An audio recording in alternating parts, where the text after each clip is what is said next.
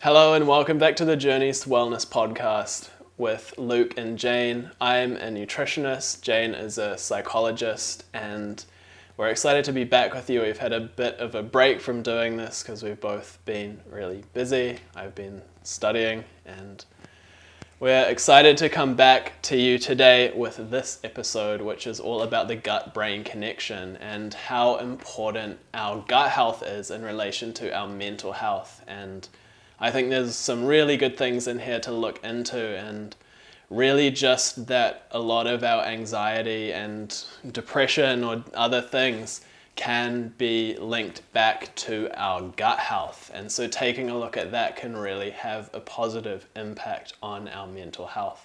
So I hope you enjoy this episode and we'll get into it. Brilliant, Luke. I think first question I wanted to ask you because you've got really good knowledge around the gut brain. Just tell us a little bit about what's going on in the gut. Yeah, well, if people have listened to our episode on the wise mind, Oh, yeah, yeah. which we talk about the gut brain and how we have billions of neurons in our gut, basically. And it's known as the second brain. And we talked about why listening to your gut feeling, there's a lot of science behind that because the gut is taking in information, it's processing information from our environment, and it's communicating with our brain through the vagus nerve, which connects basically our brain and our body, and it goes through our heart, our gut, and connects our organs and our brain and allows our body and mind to communicate. And our gut is fascinating because it has got the microbiome. And if you're not familiar with the microbiome, it's basically trillions of microorganisms that live in our colon.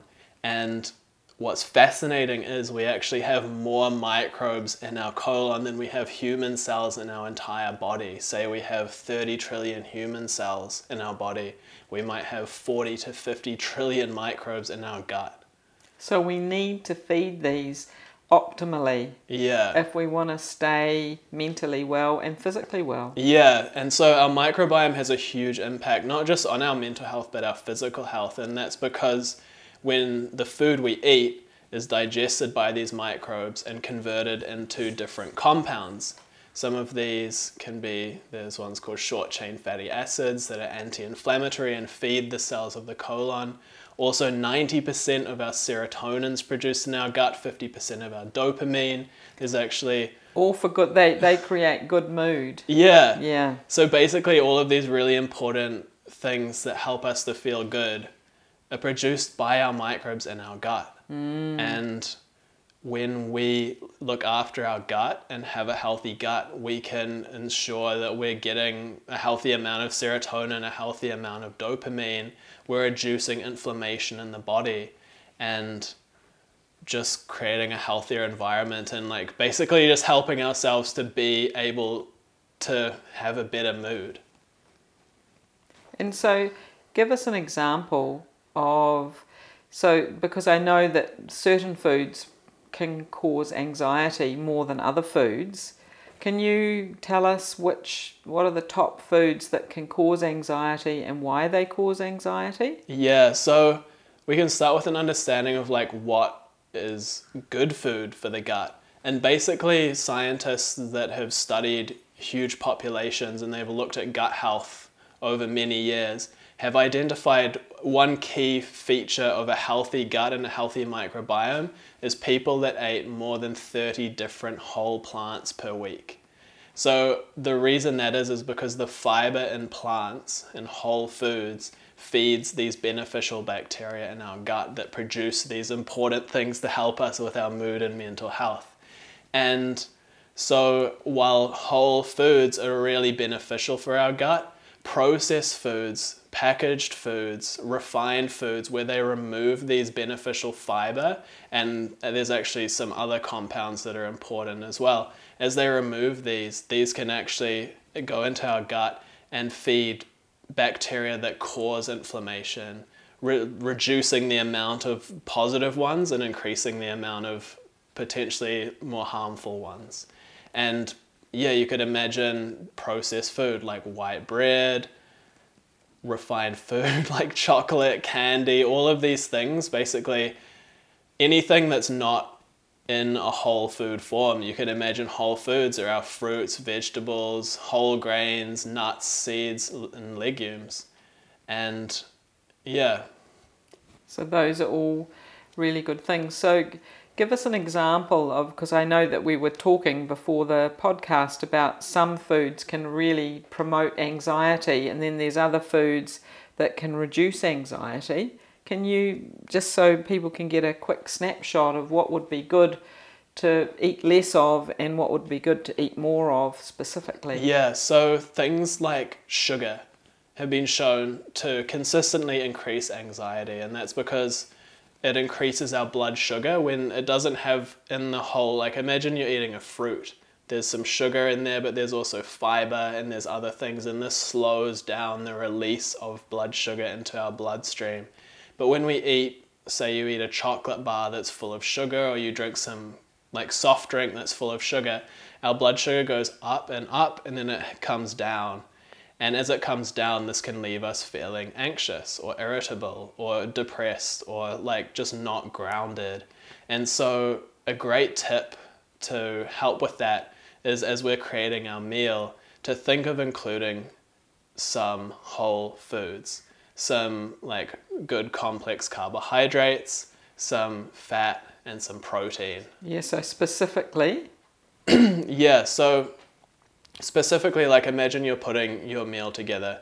You could have half of it as like fruits and vegetables. So, like potato, sweet potato, cucumber, courgette, capsicum, just all like fruits and vegetables, and then a quarter being protein and a quarter, or and then also having a serve of healthy fat, which would be like olive oil, avocado, some nuts and seeds, or some nut butter, making a sauce with some nut butter or something mm. like that. And a protein such as? That could be like ideally as well including more sources of plant protein in our diets because as i mentioned fiber is what feeds the beneficial bacteria in our gut so when we're eating plant protein we're getting a good source of protein that's also got fiber to help feed our gut such as so things like beans um, lentils these are good sources mm. of plant-based protein some people might like to try like a protein powder and then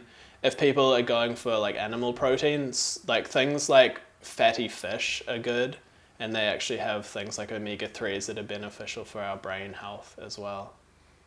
And if you're going to have some some animal meat, like um, is is it right that say organic chicken could, would be the best to? Yeah, and I think generally like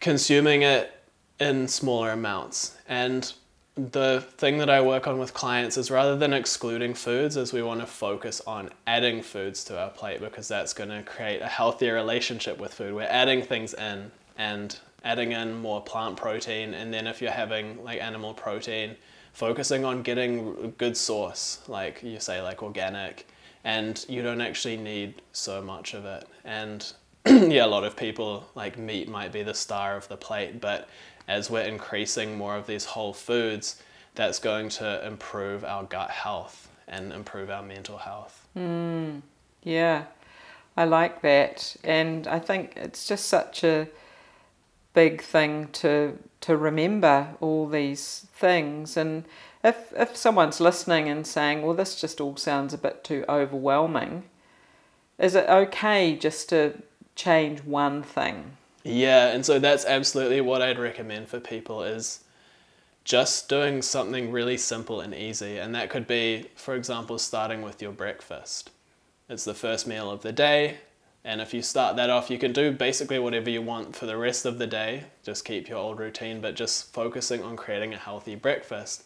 And something that I love for that and that I actually have every day is a smoothie because it's a great way to include some different foods. So you can include some complex carbohydrates or even from fruit like banana provides a good base some berries that are full of antioxidants polyphenols and fiber that feed our gut reduce inflammation in the body. Some healthy fat, like some almond butter or some peanut butter, that's going to slow down the absorption of that blood glucose. And then some protein, which can come again from some a bit in the nut butter. You can add some seeds like some flax seeds or some hemp seeds that are really high in omega 3s and hemp seeds. And basically, these essential fatty acids that are really important for our brain health, for our cardiovascular health. And then if you want to bump up that protein a bit more, you could look at adding a protein powder as well if you want. Mm, so that sounds like a really great way to start the day. What if people have a healthy muesli, let's say just with oats and a little bit of coconut and nuts and seeds. Yeah, so a muesli is also a great way to do it because you're getting the complex carbohydrates in the forms of oats, and oats actually have special type of fiber that has been studied and has been shown to be really beneficial in improving healthy bacteria in the gut. Having some nuts and seeds to provide that healthy fat, and then yeah, they also provide some protein. You could add some nut butter to your muesli if that's helpful, like a small amount, not too much, like just a, a tablespoon or so or a bit less. And yeah, if people want, they could also add a, add a bit more protein to that as well. But that would be up to them depending on their goals. Sounds really good. And I think also, like when you said reducing sugar, we're not saying you can't have chocolate because you can have these there's there are really delicious dark chocolates out there yeah. now that you can have. And in fact those can be helpful for reducing anxiety am i right? Yeah so like dark chocolate and especially like cacao has compounds that are beneficial for our mood. And so we can even do like simple swaps. So for example rather than having white pasta you can get wholemeal pasta. That's a really easy swap to do. And with wholemeal, you're getting the improved nutrition. It hasn't when they refine flour, it's removing away Um, the basically the more nutritious parts of the grain and just leaving the carbohydrate. But eating a whole grain, it's more nutritious. It has more fiber. It's not going to give you that elevation and then crash where you lose your energy. And yeah, with chocolate, swapping to a darker chocolate it's going to be higher in cacao or cocoa, which has these beneficial effects, and it's going to be lower in sugar. So it's a win win. You can still enjoy your chocolate, but just changing the one that you buy. And it might taste a bit different at first, but it, we know as we create a new habit, it might take about a month, but our tastes change and we can actually adapt and begin to enjoy something new. And especially if we're empowered and we know that it's good for us and we're making a positive change, we can feel really good about making these changes. And I, and and I like what you said about creating a habit, and that's where I come in as a psychologist because creating a habit is not an easy thing to do. And and I loved how you said just choosing one thing to do, just make one change to start. And and I would say around that really getting a read, really, really starting to notice how am I feeling before I've made this change.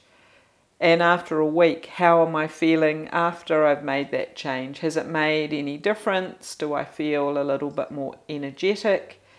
And I think that it's really good to have a, have that read on it to, to be quite specific and clear. And another thing is just setting ourselves just knowing what is our goal? What am I wanting mm. to achieve? And if I am wanting to achieve optimum physical and mental health, I have choices to make. Yeah. And really being aware of when I when someone brings around that big packet of gorgeous chips um, and they rip it open and they're crunching into these delicious organic chips I can make a choice. What is my choice? Because if I eat those chips, if I eat uh, half the packet or more, how am I going to feel afterwards? Is it going to take me towards my goal of optimal health or is it going to take me away from my goal? And I know for myself, I have to really, really think about that because for me, chips are delicious and I want to eat them. So what I do for me is I just have a small amount. I'll get a tiny little bowl and have my small amount of chips. I'm not giving them away altogether and I can enjoy each and every single one of them. And since I've started doing this, I enjoy my food a lot more because I'm a lot more mindful uh, that I'm making some really good choices. Mm, I think that's such a good point, and it is we can still have those foods we love and enjoy, and enjoy them more when we're mindful about it. And we don't have to have an excessive amount that's going to take us away from our goals. We can still enjoy them, and within the context of a healthy diet that's based around whole foods, it's totally reasonable to have like foods that you enjoy. It's important to have foods we enjoy because I think at the end of the day, eating and food should be enjoyable. Like that's kind of the point of it, right? Like obviously it's to nourish ourselves and to feel good, but it should be in an enjoyable process and we don't want to feel like we're restricting ourselves or taking things away from ourselves. We want to be creating healthy, joyful and sustainable habits that we can stick to and that'll keep us feeling healthy now and in a year five years, 10 years, so we can grow and still be energetic and be healthy as we grow older. And yeah, I think that's such a good example. Yeah, and I think for me, I just don't love brown rice, but I, I'm actually, it's really interesting. The more I have it with curries, the more I do enjoy it. Yeah. So it's interesting, isn't it? They say that with little kids, you've got to try it five, Yeah. six, seven, eight, nine, ten times before they actually get used to it. Yeah. And maybe that's the same with me. But I, I still try and use brown rice, but when I have white rice, I just don't have as much and I really enjoy it. Yeah. Hmm. I think that's a great way of looking at it and such a good point. Like we have to keep trying these foods and when we understand the microbiome as we're introducing these new foods, it takes time for our microbiome to adjust, it takes time for our tastes to adjust. And that's a great point as you're introducing something, do start slowly. Have if you're say you're starting to eat beans and you haven't eaten them before and you're feeling gassy or bloated, just have a very small amount and give your body time to adjust this is going to feed the sort of microbes that can digest this type of fiber. And as you slow, like slow and low is the way to go with adding foods. You want to do it slowly, and over time you can increase it. And then maybe one day you can eat a whole tin of beans and you can do it mindfully and not fart at all.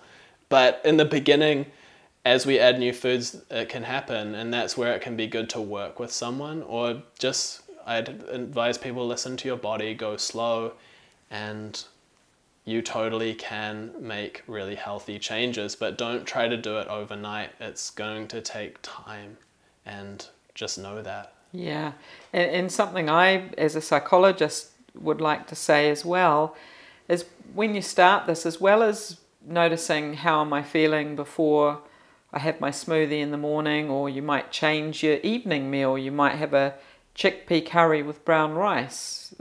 You might, or whatever it is, but just one small change every day starting to also have have a little notebook or a little bit of paper and do yourself a little gauge of whether you're an anxious person, a depressed person, and just just before you start this, do a 0 to 10 gauge. So 0 no anxiety whatsoever, 10 the most anxious I've ever been. How am I? And you might be 8 out of 10, really anxious and just noticing every day, doing your little gauge as well, is a really good way to give yourself that feedback. Yeah. So, because sometimes we think, oh, it hasn't really made much difference. And then a client might say that, and then I go, okay, so what's your gauge? And they go, oh, well, I started at an 8 out of 10. "Ah, yeah, I'm now a 3 out of 10. So it's reduced substantially.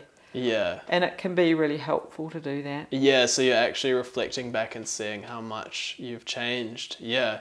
And I think again it comes back to as well, just like you said, making small changes. Like just focusing on breakfast or just focusing on doing one healthy dinner. And once you've done that every day for a month, then maybe starting to do more things. But get that one thing really good first and then start working on the other things. Mm. Yeah. Amazing. And if you're interested in all of this, we're actually working on an online course about the gut brain connection, understanding the root cause of mental health, and supporting you with your mental health, and also supporting you with making changes to your life because that's also an important part of it. It's like we can know all of this amazing information, the latest science, all of this incredible stuff that's going on in our gut, but how do we actually make these changes when we're busy in life, we're stressed, we've got so much on our plate, and we're just wanting to give you the education, the empowerment, and the tools to be able to make those changes and over time start feeling better, heal your anxiety or depression or whatever it is, and move towards a healthier life. Yeah, and that course will be going live in a couple of months' time. Yeah. So look out for it. It's exciting. Yeah. And so to summarize today, our gut health is incredibly important. We have a huge community of microbes in our gut, even more microbial cells than human cells. They produce lots of important things that are really important for our mood, and we feed them through our diet. They eat what we eat. So, focusing on eating whole foods, fruits, vegetables, nuts, seeds, legumes, whole grains, these will feed the beneficial bacteria in our gut and help to unlock these beneficial compounds to heal our moods. And when making changes, focus on simple things, doing one thing, doing that for a month just one thing. Keep it really simple and really easy. Get good at that, and only then start to add on more things. You can still have the foods that you like and still enjoy them. Make some of those healthier swaps I talked about, and just be mindful when you're eating. You can still eat those chips and be really present with them. And maybe once you're really present and you've enjoyed it, you will only have a small bowl rather than half a pack when you're just like watching TV and eating them all and not really paying attention. I love that. We can enjoy our food even more and not necessarily have too much of food that's not the best of us. We can continue to move towards our goals of being happier and healthier and enjoy our life and our food as we do it. So, thanks for listening to this week's episode of the Journeys to Wellness podcast. Keep an eye out for our upcoming online course in the future, and I hope you have a great rest of your week.